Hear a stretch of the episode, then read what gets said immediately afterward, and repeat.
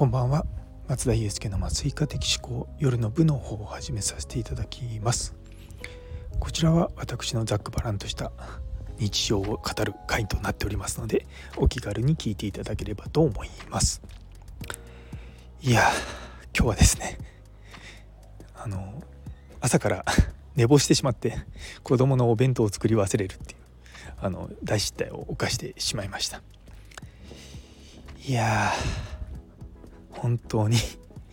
ね目覚ましかけてたんですけどやっぱり土日となるとちょっとね気が緩んじゃったなと思って反省しております。いやもうでも 次男が今日体育祭でお弁当が必要だったんですけれどももう自分であの冷凍のご飯をチンしてあのカレーをねこの前カレー家内が作ってくれたカレーをあの保温パックに入れてですねちゃんと持ってくってことしてくれたのでまあ事なきを得ました。でその後まあ家のことをやって掃除したり洗濯物干したりしてからもともと今日予定だったあの髪の毛の 切りに行ったんですね。でもうかれこれいつも同じ美容師さんに2年3年ぐらいかな切ってもらってるんですよ。でその方と今日ずっと話してていや職場で、まあ、あの若い子たちに髪の色をねこう自由にしていいよって話をしてるんだって話をして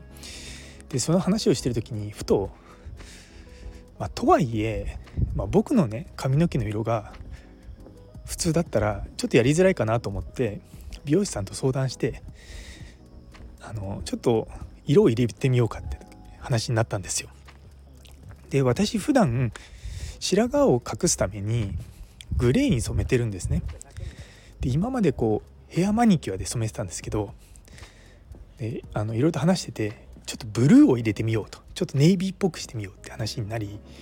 でももう元々の髪の色が黒いのでそれにあのネイビーを乗っけても多分色が出ないだろうと言われてヘアマニキュアをですね人生多分初だと思うんですよね。でその時に僕初めて知ったんですけどヘア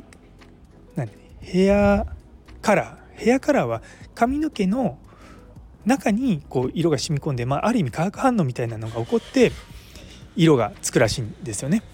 でヘアマニキュアは髪の毛の外に、まあ、コーティングするような形で本当になんか爪とかのマニキュアとかと一緒でそういった形で色が乗るんですって。いや全然知らなかったんですよねでもそういったのも初めて体験してですねあのいわゆる 美容室で何ていうのこう円盤みたいなやつあるじゃないですかでそうそれをやるのかと思いきやあああれはちょっと高いの機械なんで うちはドライヤーで普通にやってますって言ってそうドライヤーでバーって乾かされて乾かすっていうか温めてなんかこう染み込むような感じでやってくださったんですよね。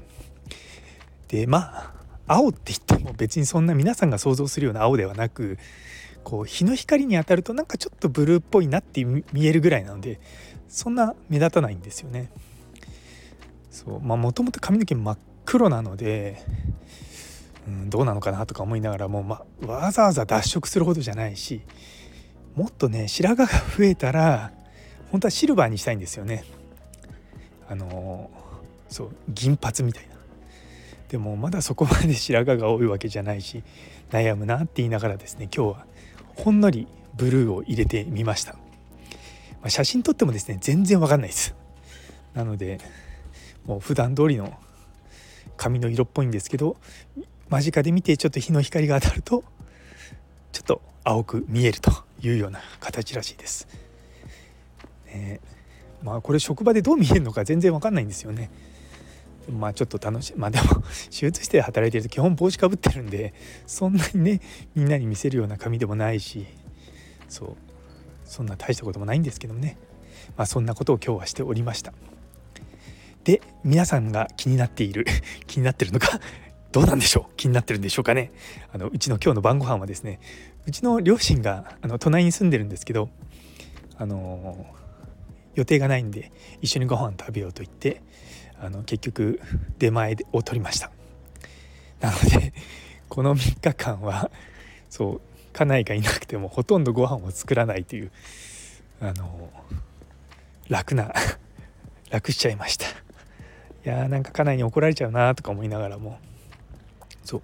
でも今日ちょっと朝そうそうまたちょっと話が朝に戻るんですけどいやこの前家内がコストコに行ってフランスパンを買ったんですよ。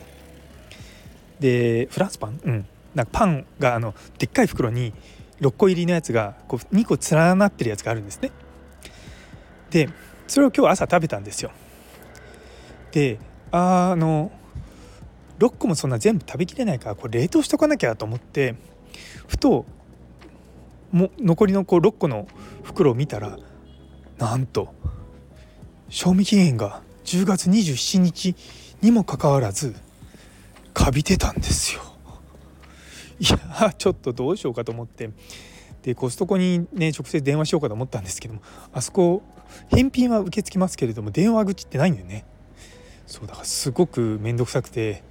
まあなしょうがないなと思って多分そのまま捨てて終了になるような気はしまします。いやでもあのそれ6個まとまってるのはこう袋で密閉されてる状態なんですよね。それがカビてるのはさすがになとか思いながらもそうそんな感じでした いやなかなかねそういった、まあ、きの昨日の放送のあのトラブルが起こった時もそうなんですけどもトラブルが起こっても何も言わないって人いるんですよね私みたいに。